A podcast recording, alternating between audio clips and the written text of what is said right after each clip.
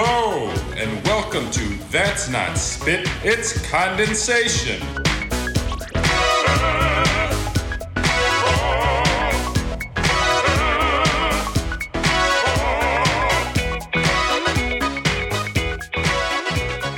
Hello, everybody, and welcome to That's Not Spit, It's Condensation.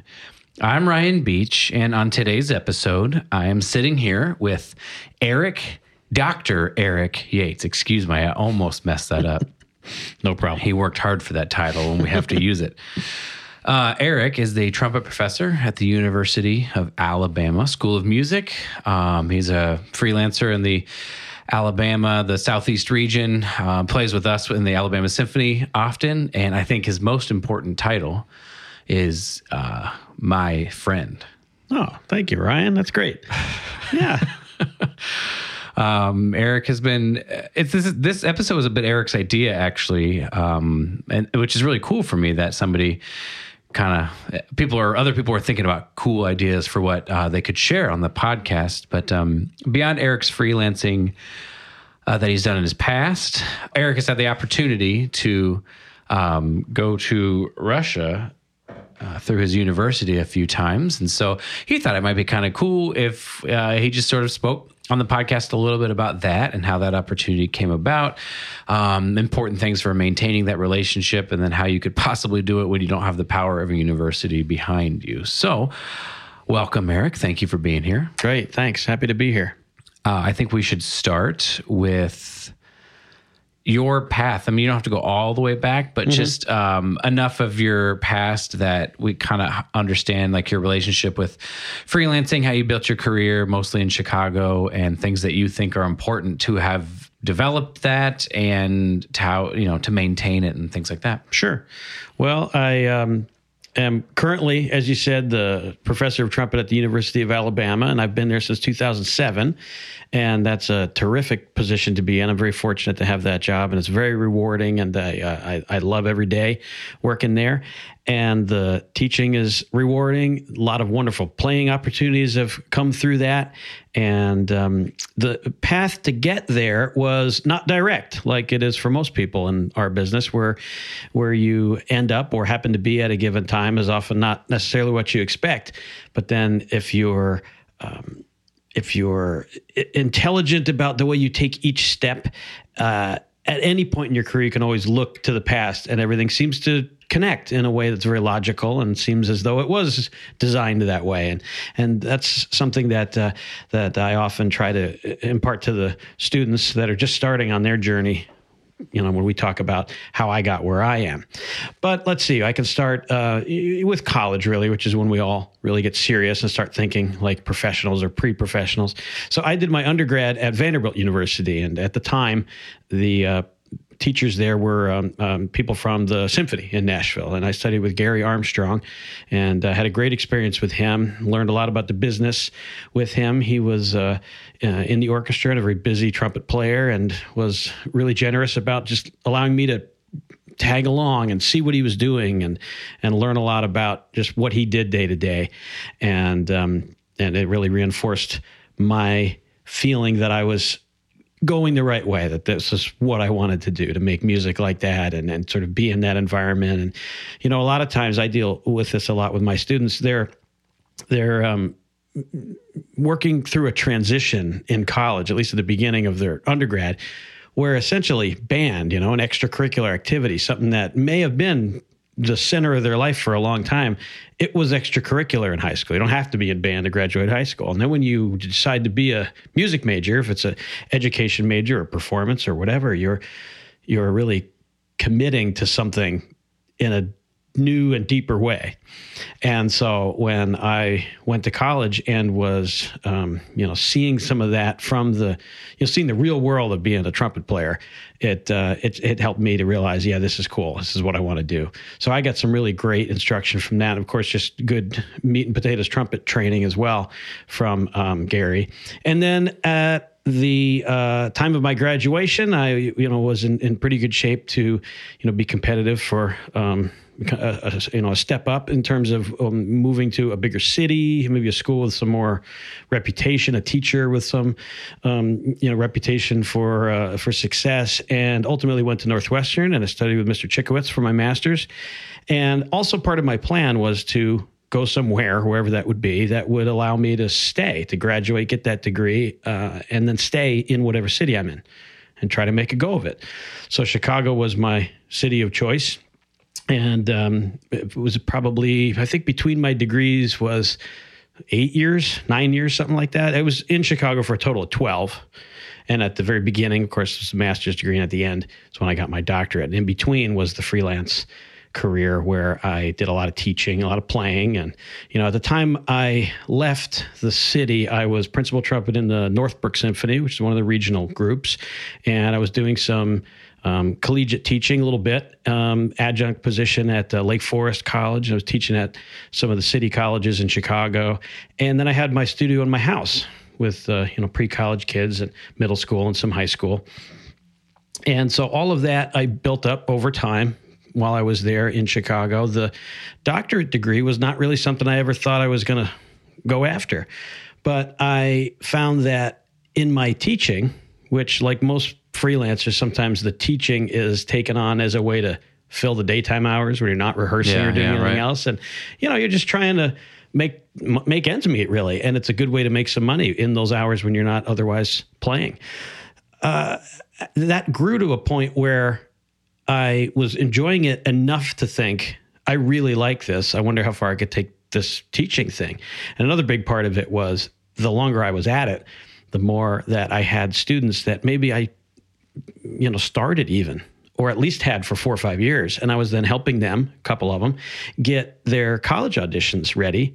And then they'd get in, they might, you know, go to some Illinois area university and you know be a music ed major or something like that and it's you know I'd help them do it in a couple cases they get in and then they'd go away and mom would give me some nice gift thanks for being a trumpet teacher all these years and it just felt bittersweet I was like now is the time I really want to teach that guy Sure, sure. or girl you know and so at that point I started to sniff around and see hey can I actually get a teaching position you know, something that is uh, in higher ed and, and, and has some permanence to it. But I never wanted to step away from playing. It was always going to be like it was from the very beginning, supportive of me as a player. You know, that's always just been how I've defined myself and and what I'm, you know, most most interested in doing is playing the trumpet, you know. And um and then so that led me to go back to Northwestern and at that point, Barbara Butler and Charlie Geyer were teaching there, and and uh, they took me in for their uh, to earn my DM there, and then I did, and with that, uh, you know, credential, was able to apply for higher ed positions, and that's when I landed the job in Alabama, and I've been down here ever since. Awesome. As a freelancer, this is something. Uh, this is part of the Freeway Philharmonic series. So, uh, Vic, we should try to give some advice. Uh, what do you feel like is integral in building and maintaining a successful freelance career? Yeah, that's a great question. I did it in the time period before social media, but internet was, of course, around. So um, just having a website, things like that. Um, I don't want to say I was cutting edge or anything, but you know, as a person with some capability around a computer, you know, I was willing to to learn about that and get that going. That helped. Um, but the world today is so reliant on that, you know, and a static website like I'm talking about is less useful than an active social media presence. So that's certainly uh, something that in today's world is important. And a lot of younger people are very comfortable with that. But as you probably already figured out, you know, reading Facebook and, and Instagram and stuff every day versus like being a creator of content is a whole different thing. It's a whole nother level, you know, and, um, um, I, I think having said all of that, really what it all boils down to, whatever the the means uh, that we use to connect with people, it just comes down to networking and and meeting people and having positive experiences, being reliable, you know, all the basic stuff that we hear all the time, you know. Yeah, Be on time, true, yeah. show up, know your part, sound good, make sure you're putting in your time, whatever is necessary that you play in tune on time with a good sound. And, you know, that way you're asked back. I always felt like the most you might be most excited to be, oh wow, so and so or or this group or whatever asked me to play with them. That's really exciting. But the one that really matters is when they ask you to play with them again. Right, right. You know, and um, so in my years in Chicago, there was plenty of that where I was just trying to meet as many people as I could, play as as as, uh, as best I could, and of course always be reliable and be nice and agreeable and flexible and all that stuff that that our teachers and even our parents, you know, we're just raised to know all that stuff, but putting it into practice is extremely important. So once that's all in place, just do your business, you know, just Yeah. do it. And um, I- would say one thing about the, um, the, the that's one, the, so far what I'm talking about is like getting gigs or either doing gigs, but getting gigs is the tricky part, you know, is getting out there. And, and once you get started, then more come. But you also got to make some of your own opportunities you know so when i was up uh, in chicago for the for my master's degree right away like a lot of students do formed a brass quintet the core membership of which you know would kind of move around a little bit but for the most part we all graduated stayed in chicago and that was a an ensemble that was an important part of what what helped put food on the table you know because we mm-hmm. did a lot of work with that and the brass quintet is very versatile. It's one of the things as as musicians as brass musicians we're lucky to have that Sure, sure. available because it can do anything. You know, we can play summer gigs outside. You can do a wedding with no other uh, instrumental support. You can cover the whole thing. Well, and the variety And- of music that's offered too, you can get all the way from Renaissance to more commercial sty- That's right. style. Uh, I think it really helps in um, just programming in general, being able to take advantage of all of that. Yeah, yeah. And so our our quintet that we had, we named ourselves the Lakeside Brass, and that's probably a name that's been used before and, and, and since, you know, by other groups, but that's what we called it. And we, um, you know, made made a few relationships that really helped. One was a church in Evanston that let us rehearse there, let us have that place. Um, one of the guys in the group also was able to work on an arrangement where he could do his his uh, studio teaching there because he lived in an apartment, so he just was, um, you know, unable to do that at his at his residence. So he had, um, oh gosh, at, at the peak of it, he probably had like fifty or sixty students a week, and he would do that there at the uh, at the church, and then they would let us play concerts there, put on our own sort of recital series, and um, things like that were often not about earning money. I mean, if you're playing a gig with the quintet, that's one thing. But if you're doing a recital, you know, you might have a free will offering or something, but Sure. you're not necessarily uh, charging tickets, or at least we didn't get to that point. Um, and that wasn't really even a goal. You know, a lot of it was just to, you know, keep our skills up and to play for the enjoyment of it. And, uh, and then of course, by providing something to that church, that's how, you know, that's kind of how we paid them back, so to speak, for letting us use the place. Yeah. You know, so things like that, uh, and there's many more things I could name as examples. Those are examples of of finding your own and making your own opportunities, and then things build off of that. You know, you don't just, as we used to say, you don't just wait till the phone to ring. Of course, nowadays, no phone never rings. You know, but some other means. Wait till the, you know, you get a, a text message, I guess. But you can't just wait for that stuff. Yeah. You know, you gotta you gotta get out there and and hustle and just be cool, meet people. So uh, Mm, I've always been taught that you don't say no to a gig. Do you agree with this? Hmm. I think or that are there times that it it can be helpful, beneficial, necessary? I mean, we're not necessarily talking extreme circumstances, of Right. course. We're just saying, is there ever a time where you would get called for a gig and you would say it would be better for me not to do that? I think it depends on where you are in your in your career. And I don't necessarily mean that there are times that you really need to take everything, and there are other times when you can afford to say no. Uh, and I don't even necessarily mean that in a money way. Afford, you know, there's other reasons that you can afford to say no. You just you don't you don't need to do that. You know, you're you're. Um, but it's not just about that. It's it's. I think it's in the same category as the question of do you do gigs for free, right? Because sometimes people have a variety of opinions on that too. Is it good to do a freebie just to get your name out there or whatever? You know, and I was always taught don't give it away. You know, figure out a way that that in some way, shape, or form you get paid for what you're doing, so that there's an understanding that you're doing something professional that has preparation behind the scenes that the people you're doing it for don't see. They just see the end product and then they have more respect for it. Generally speaking, I feel like that.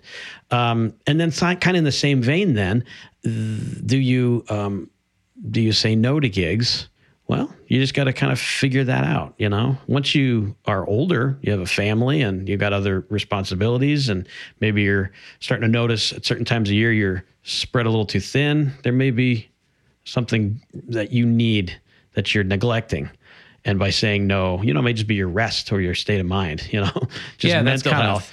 I, that's really the only reason that I ever say no to stuff these days. Um, because if you're asked to do something, well, you know, it also depends if it is just kind of a um, a gig where you're called by people who, who don't understand what you're doing. Like sometimes a no is right because it's just sort of appropriate, you know, to say, well, no, what you're really looking for, I think, is you know maybe a, a local student. I'd be happy to help out, but it isn't, you know, this isn't really the sort of thing that that uh, that I, I would do. That, that that rarely happens, but you know, there's that kind of a no versus the um, just saying no because you're just you're full, you know. Yeah. I mean, even after I started teaching at Alabama, it was a big adjustment for me because even though I am a college professor, I'm likely to, you know, m- continue to be that uh, as what will end up being the majority of my career. I had over a decade of being a freelancer before that, you know, and um, and I didn't do a lot. I did some college teaching as part of that, but I, I haven't uh, had numerous jobs at numerous colleges. Like this is really something that came a little bit later. I was older. I was uh, you know 30, young 30s when I got the job, and um, and so because of that i had a lot of habits you know and i still have these habits like getting extremely early to gigs like this morning i was there like outrageously early and i'm totally fine with that um, because i have some miles to cover and it's just i can't shake that feeling of if i'm home and I, i'm not relaxing for an extra 15 minutes just get in the car and go that all comes from my freelance uh, life um, and and how and what just got pounded in my head through that, and the never say no was part of that too. So when I first started teaching at Alabama, I was saying yes to anything.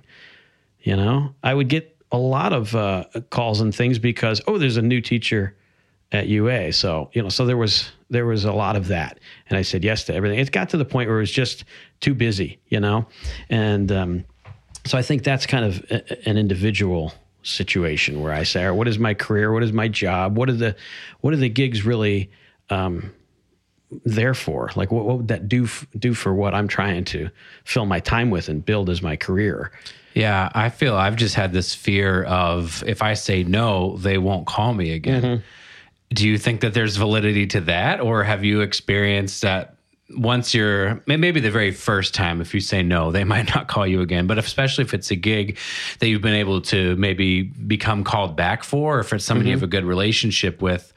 Have you experienced that sometimes, even if you've said no, you still maintain a good relationship with that person and that it doesn't necessarily negatively affect you? Because, like I said, that fear of not getting called back is pervasive, even with people I know that I have a good relationship with. Yeah, no, in in unless I'm forgetting something, literally 100% of the time that I've ever turned anything down, it's not been a regrettable decision Sure.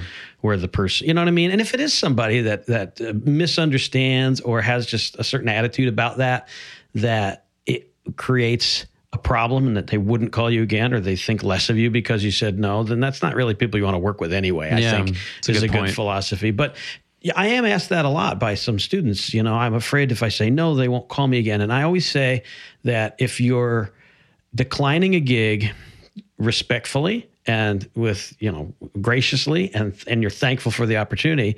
And it's because you've you're you're not available. First of all you're under no obligation to explain why you're unavailable right? But sometimes it's okay to say that you know if, well i'm sorry i have a symphony uh, engagement that day or something. You know that you can just sort of drop that. And um, and no one could hold that against you you know? So if depending on what the reason is you may or may not want to say what the reason is but be, if you have a good reason and you're being called with some professional respect that's why they call you in the first place they're probably going to give you the benefit of the doubt that if you say no you're not blowing them off or something along those lines you know? I think a bigger problem happens when people say no to gigs after they've accepted them because something better comes along Yeah, that's horrible that's in my opinion. yes, and I saw that so much throughout my uh, career, and I, I just, I don't know. I often would see, you know, sort of file this under the world is unfair file, but I've seen people do that and seem to have you know no no consequences from it. But that's Yeah. just something I could never ever do, and and uh, because of that, I, I'm also very thoughtful about what I do accept and get booked you know? You got to Yeah. be smart. If it's if it's easter for example and somebody's maybe new to new to their location or is a new to the profession and they don't have a, a regular good easter gig or something don't just grab necessarily the first thing that comes along. If it's a really poor gig and you think well you know I, I, probably something better is going to come along you might be right. If it's two months out and they're offering you know five dollars don't don't don't say yes. Uh, but if you do Yeah, Do it. That's it. Yeah, that's, Follow through. Easter and Christmas Eve are actually a, a really good example of what I'm talking about Mm-hmm. because, um, you know, as I've grown in my faith, those holidays have become significantly more important to me. And now that I have a family, Right, Like I don't know if I want to be this that gig I had. I'm not sure if I want to be there from 4 p.m. to 1 a.m. on Christmas Eve. Yeah. Now, like obviously the the the trade off is I don't make that money. But that's kind of what I mean about saying no to a particular gig. It's Right, like right. oftentimes I think the only way I can say no is if I have another gig, you know. Mm-hmm. But I don't know. I'm becoming more and more of the opinion that there are other reasons to say no. And yeah like you were saying maybe you you have a family and that is a mm-hmm. active priority in your life. Or maybe like you said maybe you're just busy. Maybe you're run down. Maybe just like you reckon maybe you have some sort of audition orchestral audition Right. and you realize i could take this but that would take me away from preparing. Like it's just a it's an interesting thing because i think that fear of you know, not even rejection, just not being called back, like it's going to end your career to say no. Yeah. I think drives a lot. At least it's driven me to possibly accept gigs that I don't necessarily even, and then I'm resentful that I accepted it, right? Mhm, right. That I'm mad that I'm Yeah, doing this thing yeah. Mm-hmm. that I don't know if I even really wanted to do. And so I just think it's worth exploring just a little bit. Yeah. Christmas Eve specifically, um, I always played Christmas Eve, and I played Christmas Eve up until my children were were you know young, very still young, and even then it was only at the church where we were going to attend Right, Christmas right. Eve That's services. different, I so would say. like I'd play the whatever it is six o'clock. And then they're very little. We'd go home, put them to bed, have the Christmas Eve thing, and then you know, Daddy runs out at ten o'clock or whatever and does the late one, and then you come back. They don't know. Yeah. it really doesn't make any difference. But it, that that didn't that just doesn't stay that way as they get older and they're staying up, and you want to be sort of off, you know. That's, and that's really it. Yeah. and and as my uh, was as my wife and some you know good friends would sometimes tell me sometimes you need to be told this you know especially if you come from a freelancing kind of mindset where where you're essentially putting your living together small checks at a time it really helps sometimes when people that really care about you they look you in the eye and they say you have a job you don't have to do this you have a job it's okay to say no to this, even if it does mean you won't go ever back to that church or whatever. And sometimes that's worth, you know, pondering before you book yourself so much that to, to like you said, you resent the gig, Right. You know, and I used I, I was like that my first several years at the um, um, at the university. I'd flip through my calendar and be like, oh man, and then I'd see like twenty or twenty one days in a row of doing something even if it was a relatively easy thing, like maybe a local thing on a Sunday morning or whatever. But it's uh, I really could just use a day where I don't have to do anything, and that became more important as the kids got older, and you know I started to put my energies more. Um, more heavily into certain aspects of my job at the university and stuff like that. So, Yeah. so that's why that question is, and, and all questions like that, it, it depends on so many factors. And I think a person in their 20s and a person in their 30s and a person in their 40s, they're all going to answer that in a different way, you know, because it all kind of depends as you're moving through your career. What are your priorities and what do you really need? You know, to, Yeah, I think that's really to get you to the next step. Or if No. you're at a point where you're not trying to climb anymore, that's another thing. Yeah. You know, it, it- you, you get to the point where you don't want to climb anymore. Things are really good. That's the sort of you have a job thing. When you realize that, hey, you know, actually, I, I was going to say this to you at lunch because, like you said at the beginning there, we were just having lunch and talking a lot. And I'm, I'm glad we cut that conversation short so we could talk about more of this here, like with the mics on, you know. And I was going to say something. And I was like, no, no, save that for the podcast if it comes up. but I, I can't attribute this to anybody. Maybe it's not a saying that comes from a, a particular person, but I saw it on some viral something at some point recently, and I've, it really stuck to me. And it says, "Remember when you wanted what you have." Mm-hmm. And I've thought of that a lot lately. And that's a really healthy thing to remind yourself of when you think you're just spinning your wheels and working your your tail off. You know, take a step back and look at what you are doing and realize that you've achieved a whole lot of what you set out to do. Almost anybody can say that. Even, if, even if they're not where they had pointed their ship when they were 18, you know, you're still doing pretty well. And that's true of kind of everybody, really, you know, because some everybody's on a journey. They're going somewhere. They, they have things they're pleased about, the things that they don't like so much, and things they want to replace this with that. And they still have the dream of this or that, whatever it is. But where you are is probably not a miserable daily grind that you just hate. Yeah, I think know? the miserable day the grind part comes from a dissatisfaction with the present, right? And Yeah. so you're thinking, I have to work for some future and I'll sort of put off my happiness Yeah, now yeah. for the pursuit of that future where I think I'll be happier. We were we were talking about this too. I think it's you know that's that's one of the most important things I've realized recently, and I know this is outside of the context of freelancing, but I've just realized that uh, I could call myself like a freelance content creator. You know, like this kind of idea that I don't I'm not work for anybody. I don't do anything. I'm just like making what I want, and so there's a lot of possibility that exists with that. I would say there's a lot of possibility that exists in a freelancer's career as well, and you just it's easy to get in the hat the mindset of feeling like uh, if you just keep doing something will happen Right, right. but wondering if i'm doing the right things is a very important part of that that question too but also just recognizing like you just said you said it very well that there's a lot of stuff that's happening right now that's worth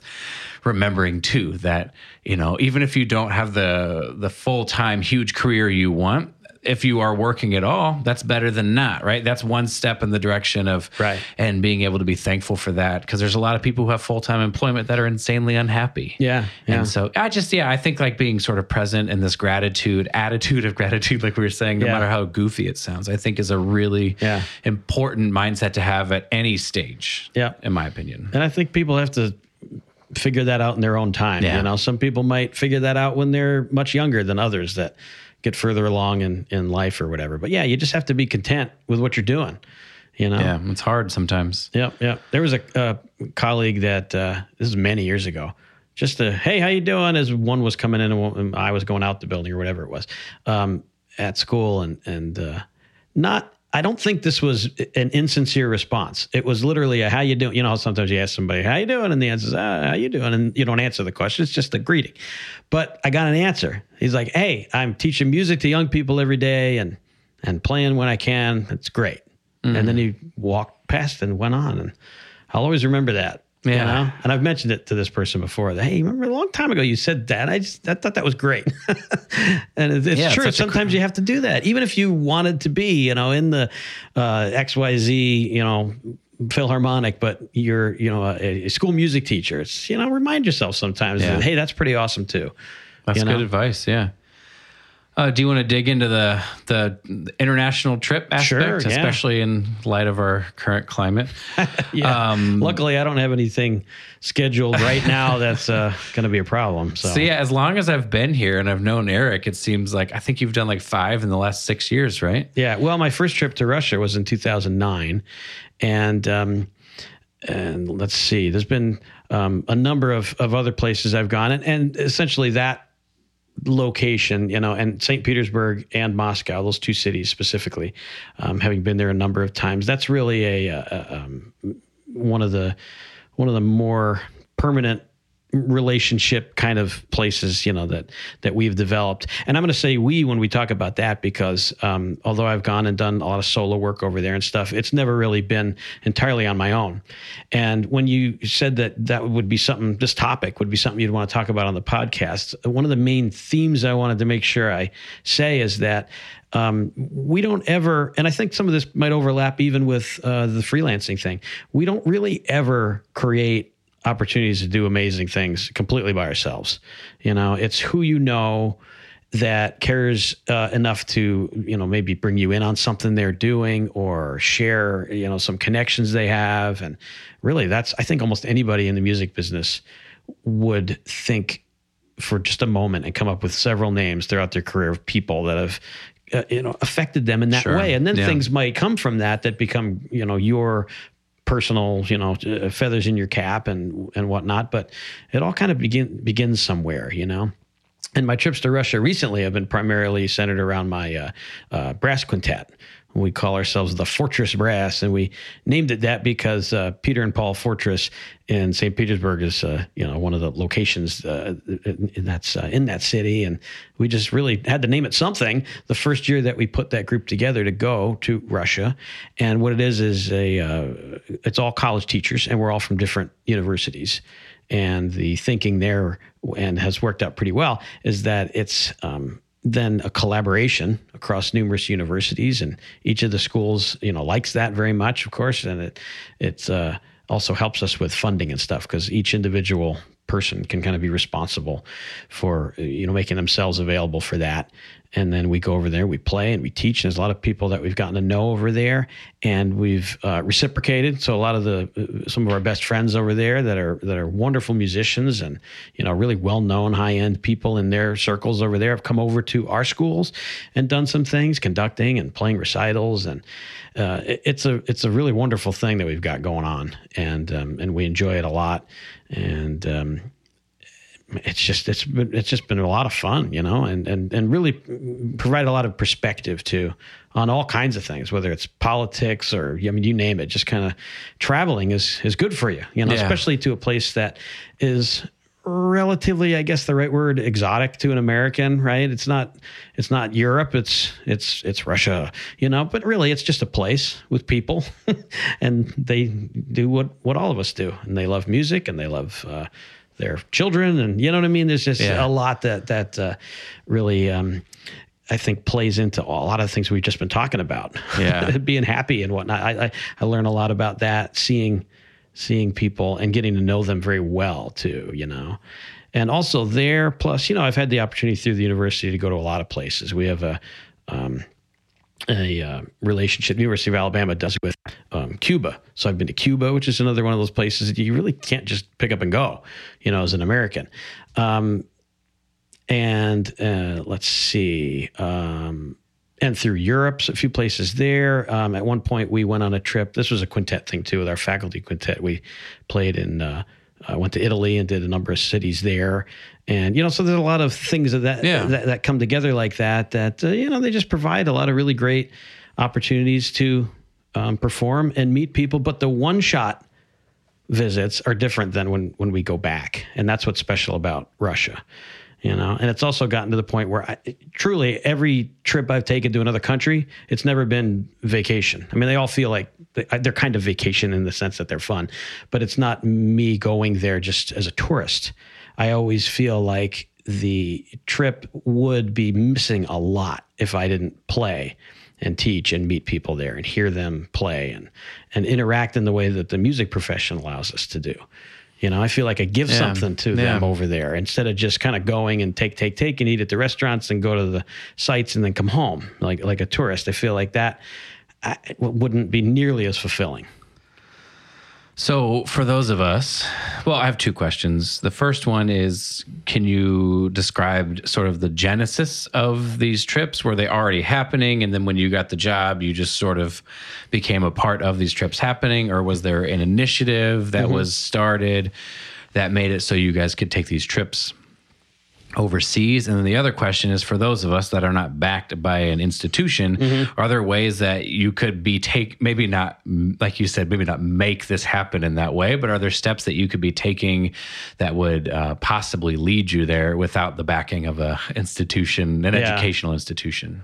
Well, for the first question, you know, what was the genesis of this stuff? Uh, speaking about Russia specifically, um, yes, there was already um, something established there. And I'll, I'll uh, talk about the um, the other trumpet player in my quintet. His name's Brad Ulrich, and uh, Dr. Ulrich teaches at Western Carolina University, and he has been going to Russia for several years before I went on the first trip. And my first trip was on uh, his invitation to be part of um, what at the time was a um, international trumpet festival of, of, of, some kind. I forget the exact name of it as it translates to English, but um, that was a um, a solo opportunity. We went together and did some things together, you know, and uh, but that was a, a solo trip with uh, that being sort of the main uh, purpose for it was to go and, and play some solos, and um, and thanks to that invite, that you know help get that connection going in the first place mm. and since he and i together are in this fortress brass you know and, and maintaining that and and uh, brad goes to russia every year in some capacity you know and our brass quintet has gone maybe on average every other year, you know, roughly a couple consecutive years here and there. But um, that has uh, that's that's something you know, kind of along the lines of what I was saying earlier. That these opportunities we often have people to thank, you know, and in that case, I certainly have him to thank for opening that door in the first place and saying, "Hey, you want to come with me when I go to this place to do this cool thing?" Yeah, and you're like, "Yeah," and that ties so that's the networking thing right, you were talking about. Ties right back to the first uh, things I tried to do just to make some money to pay my rent when I graduated with a master's degree and I was in an apartment in a big city and okay, now I'm going to be a professional musician. It's the same stuff.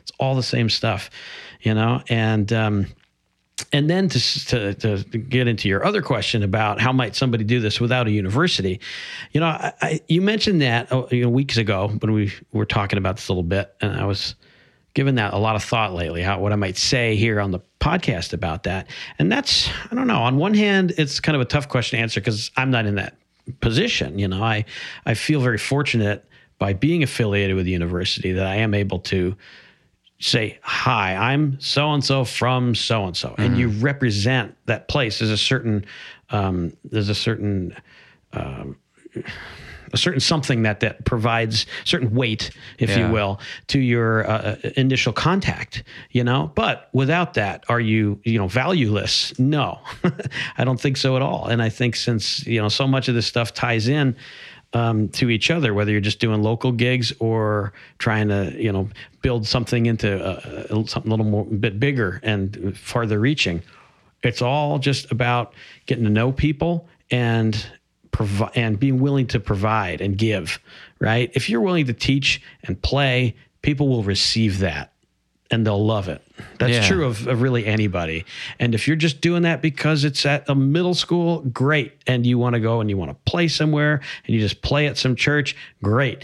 Um, do you get paid for that? Well, you should. You want to try to make it that way rather than give it away. You know what I'm saying? Let's mm-hmm. tie back to what we yeah. said earlier about that. But in the same way, if you just imagine, hey, if I, if I just got plopped in, I don't know, England, right? Could I find somebody who'd want to hear me play my trumpet and talk about it? The yeah. answer is probably yes. And for a lot of us in this business, if you think through your network, you know, and I tell my students this too, that the people you sit next to in symphonic band in your freshman year, like these are going to be your professional colleagues. Sometimes we'll get out of school and we're trying to make ends meet as uh, you know as musicians doing what we're doing, and and we forget to call upon all those contacts. See, hey, where is everybody? I mean, nowadays that's probably I think less of a thing because just thanks to social media, we don't completely lose touch with people.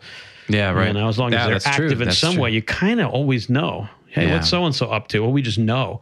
You know, the truth is that, that wasn't always that way. You didn't know at all, and you had to ask around. And then, you know, but what would happen? You call somebody from your past, like to hang up the phone on you. You know, if you've not been a jerk ever, you know, it's hey, great to hear from you, and things can kind of build from that. You know, and you may find some people have set up their they're, they're, they pitch their tent over in Europe. Hey, I live over there now. Oh, really? And then who knows? Put something together maybe yeah, that you yeah. can go and do it. I think one of the biggest challenges would be funding, you know, because these things aren't free. Um, now, if you want to kind of like a person that's in the audition circuit, you know, you take a certain chunk of your money that you're earning just in your in your daily life, and uh, once you pay your your your rent and your other bills. If you can save a little bit, and then you can put that toward a plane ticket or whatever it is to go take auditions. Well, you can invest that money into something like this as well.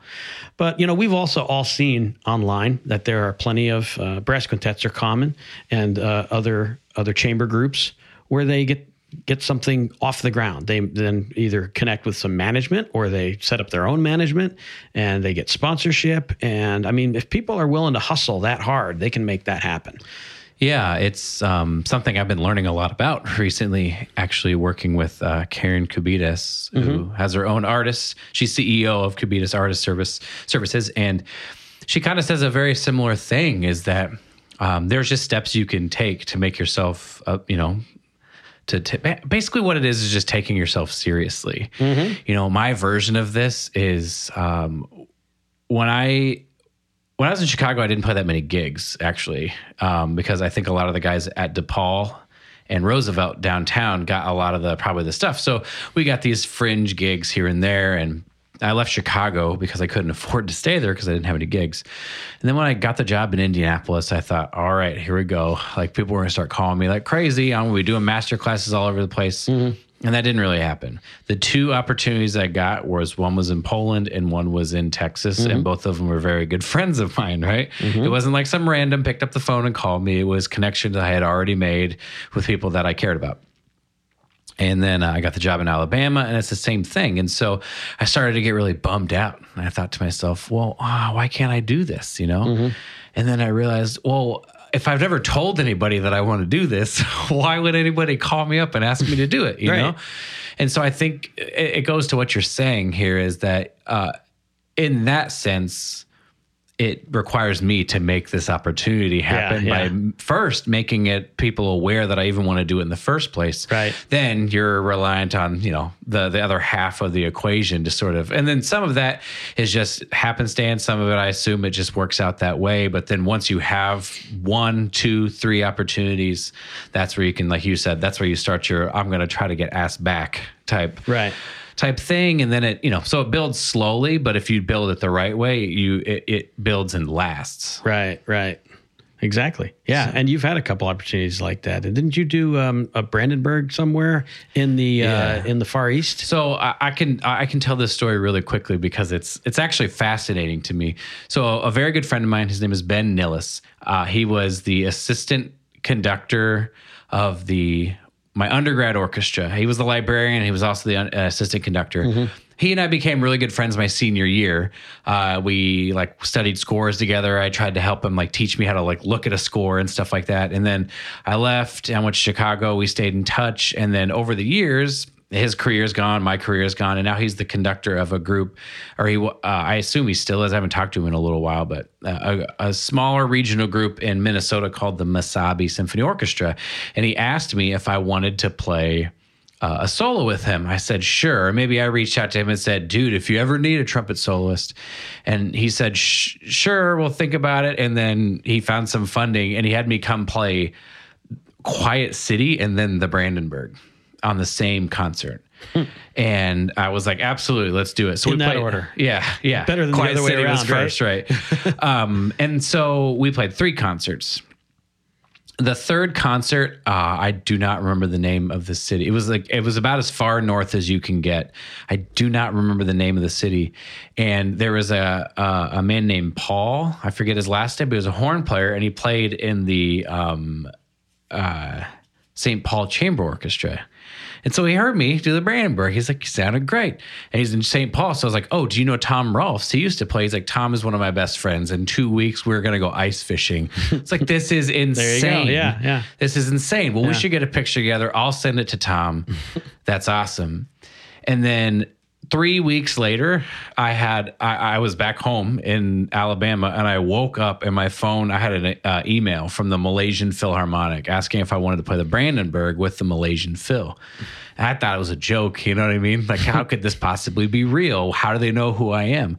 And what happened was that picture got sent to Tom, and then the Malaysian Phil, like a few days later, had a principal trumpet candidate that had to drop out for some reason. They never told me, but they had to drop out, and they were supposed to play the Brandenburg. Right. And so now they're like, well, what do we do? Who has the Brandenburg just ready to go? The personnel manager of Malaysia, his name is Tim Tsukamoto, I think. He used to work for Boston. And so he knew Tom Rolfs. So he calls Tom and he says, Hey, Tom, do you know anybody who can play the Brandenburg?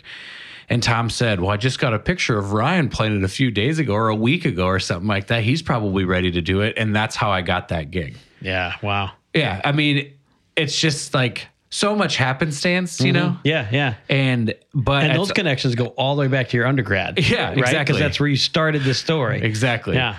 So with Ben and we developed a good relationship there, and then yeah, through Tom and a good relationship at Tanglewood. Now I got into Tanglewood, so like if I would never didn't get into Tanglewood, that wouldn't have existed. But yeah, you just never know. I mean, that's a kind of like a longish winded story of saying you never really know Yeah. at what point some of these connections might come to fruition. Not even if they will, but at what point. Right. There's no sort of statute of limitations on right. the, the Yeah. relationships you have with people. And anybody listening to this should realize that Tanglewood and you know Tom Rolfs and the Brandenburg and things like that can be those are those are big things, right? They can be replaced with whatever is in somebody's life. These things happen like this at any scale.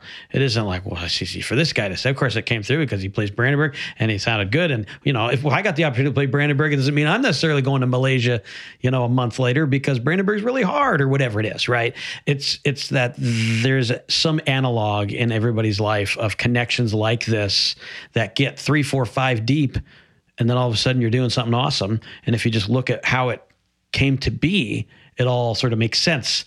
And you never really could exactly plan it, but it's all kind of perfectly planned. Yeah, And one thing yeah. just kind of led to another, led to another. And if you, uh, um, you know, find those things in your life and notice what what was responsible for it, and ultimately, if it comes back to, oh yeah, like I'm nice when I do a gig. I work hard so I sound as good as I can and things like that. Those are the essentials that make it work. And um, and there's a lot to, to learn from that. So you also have to be proactive because there's a certain amount of proactivity on your part to even get that going. Yeah. You know? Yeah. And then, you know, a good an- analogy to it is like you've got, you know, a whole bunch of campfires going and you just kind of go over here and you stoke this one once in a while. And then this one over here starts to die and you go stoke that one a little bit. And that's part of maintaining your network, staying in touch with people, you know? Yeah, I think I just realized that part of the importance of having this discussion is I think sometimes we hear it's good to be a good person and to work hard and to be nice and all that kind of stuff. And Yeah. maybe sometimes it feels like it's enough of a given that it might not matter. Mm. And I think that you know what I've experienced and you've experienced to a greater degree, and I would say anybody who has had experiences long enough in this business would say that it actually does matter a lot. It matters enough that even if it doesn't feel like it matters, it still matters. Oh, yeah. Yeah. Yeah. Mm-hmm. Because it's sort of, it has to be there, yeah. you know? and that that's like your that's sort of like doing the due diligence to do that and yeah i like what you said about it being scalable so like it's just what influence can you have right now basically like right Yeah. now who could you be nice to who can you reach out to you know who could you do like you said a middle school class could you go do something like that Yeah. and work with that like who is in your network Yeah. or who could be in your network like right now That's literally how I built my uh, studio at my house back in Chicago back in the day. Was going to middle schools. It's like, I'm, why am I driving past the school every day? Let me just see, ask, ask friend of a friend, see who's teaching there, right? Call them up, say, hey, I live in the area, I can do this. Would would it be, you know? It's not even whether or not they have somebody that maybe is already teaching all their students. They're still probably going to say, sure, if you want to come in and do a, a little group lesson, if it's you know a beginning band or a, a sectional, if it's a, a high school, go ahead and just get in get in there, and then things come from that. Yeah. So, um, I did want to touch on this last thing. It doesn't really have anything to do with freelancing, but I really like wh- what you said at lunch. Um, this is coming from teacher Eric. Uh, this idea of trying to find the balance between what is your responsibility as a teacher and the student's responsibility as a student and, yeah. and managing that and making sure because quickly from my perspective uh, it's hard for me as a teacher to understand how far I should go for a student and that I'm willing to do so much. That's kind of my personality, right? I'll just go for it and Yeah.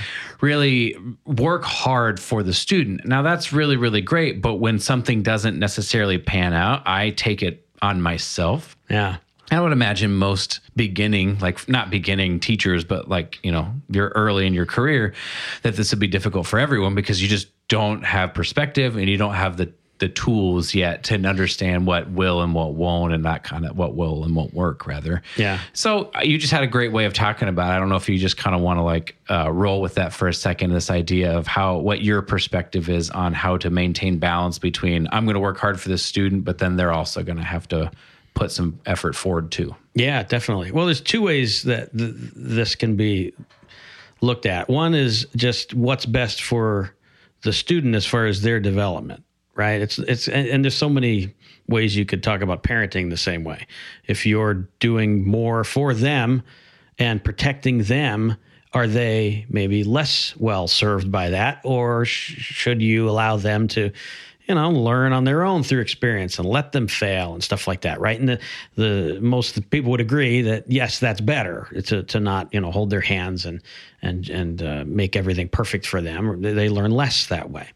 Um, the other thing about this is from the for the teacher, you know, him or herself, and maintaining uh, part of that sort of that you know to, to use a, a phrase everybody knows the work life balance you know you and I, I think, are similar, and a lot of teachers are like this, where we invest so much into the students, and their success is important to us, and their happiness and fulfillment is really important to us, and so that drives what we do.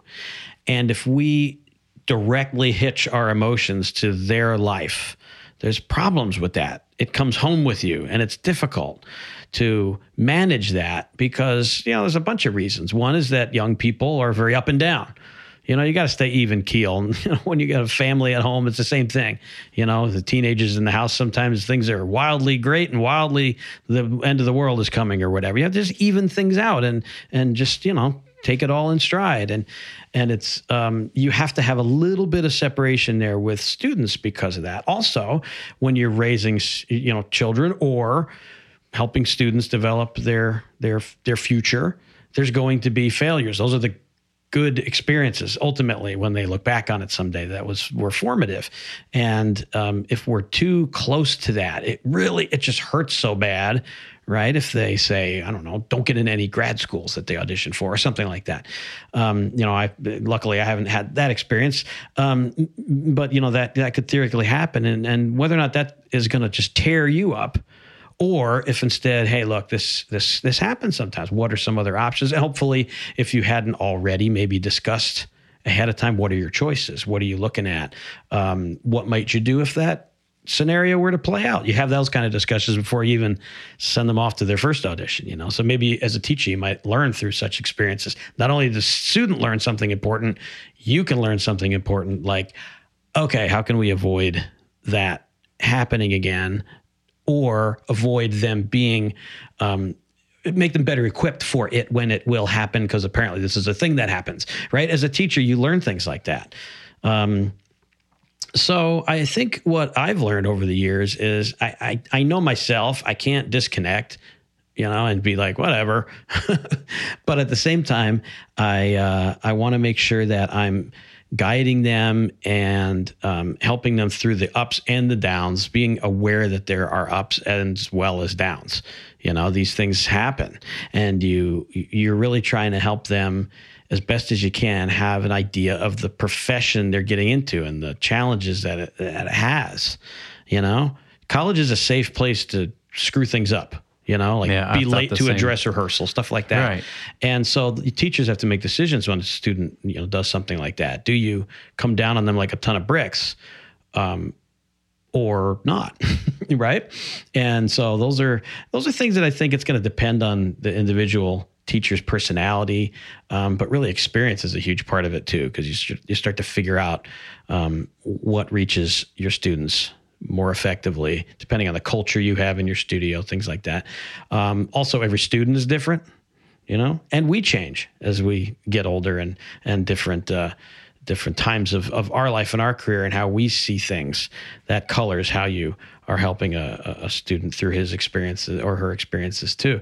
And so, um, I think I think I'm getting kind of at what you're asking, right? Yeah, absolutely. And yeah. um, I think what it really comes down to is our job is to create opportunities for people that have an infinite variety of dreams and desires and things that they want to do, and we just need to help them have, realize, uh, uh, like some of the things we've been talking about. There's a lot out there for you, and just waiting for you to do it. Yeah. Including things that no one's done before. Yeah, so yeah. Think about it in a think more broadly and make make something happen, you know? It's up to you to do it. And that's very um, non-specific really. Yeah, you know? but sometimes So- that's the best stuff. You know, you let somebody else find the meaning within that. Yeah, yeah. And then just as far as being a teacher and not not going crazy, you you you figure out how to to um, you know take that ride with them, Yeah. uh, realizing that you're ultimately a coach and an observer. It's their life, it's their decisions. You know, when they decide where they want to go to grad school or what they want to do or what they if, if you know if you're helping a student through a, a, a change of major, you know that happens sometimes. Yeah. You know, occasionally that is exactly what they should do. And maybe you guided them in that direction and it's better for them in the long run. Maybe it's someone with unbelievable potential and you're and you're heartbroken that they really don't love trumpet like you wish they should. And inside you're screaming, ah, I wish I had, you know, your XYZ skill when I was your age and you got it and you just want to throw it away. You know, those kind of things. You just have to be a more experienced teacher and know how to handle stuff like that. Yeah, right. And not let it just drive you crazy. You know? Yeah, absolutely. Thanks, dude. Yeah, this was really fun, man. I really appreciate uh, all your wisdom and advice, and I hope that I don't get a review about talking too much in this interview. Well, like, like I told you earlier, my students always tease me that I talk so much. So No, it's great. So- the podcast. I think a podcast. you were able is, to get a word in here or there. So the podcast is a place to do it. So, if people would like to get in touch with you for anything, yeah, um, a, are you open to that? And B, if so, where should they go? And then I'll put it in the show notes too. yeah, definitely. Um, just email is usually the best way to make first contact Your- these days. Near uh, Yeah. Alabama Yep, email just address. search me up at uh, the University of Alabama, and there's a page there with my uh, email All right, address. I'll and, put that in the show notes. and that's it. And I'm on Facebook, and you know, well, that's basically it. But I'm on Facebook too. Sure, sure. Um, but email is a really good way to do it. Or uh, you know, if there's if somebody's ever local or whatever, that's another thing. You know, you you might notice this too because you're you play for the public as your job, and you know, some people should be aware that it's okay to come up and meet Yeah, yeah. people. You know, I think there's like a thing there that Yeah. I I don't I don't think should be there, but I think is there. You know what I mean? Like as a performer, you're just like, why wouldn't somebody come up Yeah, and yeah, say, yeah. hey? But I think that sometimes people can be not even intimidated, just like, oh, he doesn't want to yeah, talk it's you. sort of inherent in the profession. It's part of the tuxedo. It's something about I it. think so. yeah, yeah, yeah. yeah. Um, well, that uh, I'll leave his his email in the show notes. Uh, if you need to get in touch with me, uh, you can go to my website, that's not spit.com, or you can go to Instagram or Facebook, search that's not spit, and you'll find me there. There was one more thing I wanted to add. Oh yeah, sorry, go ahead. Some of it is spit, Some of it's spit. right? I It's mostly condensation. I think but you can't rename the podcast. So that's what I was gonna say. I think it's now better known as the name of my podcast. Okay. Than anything else. fair enough.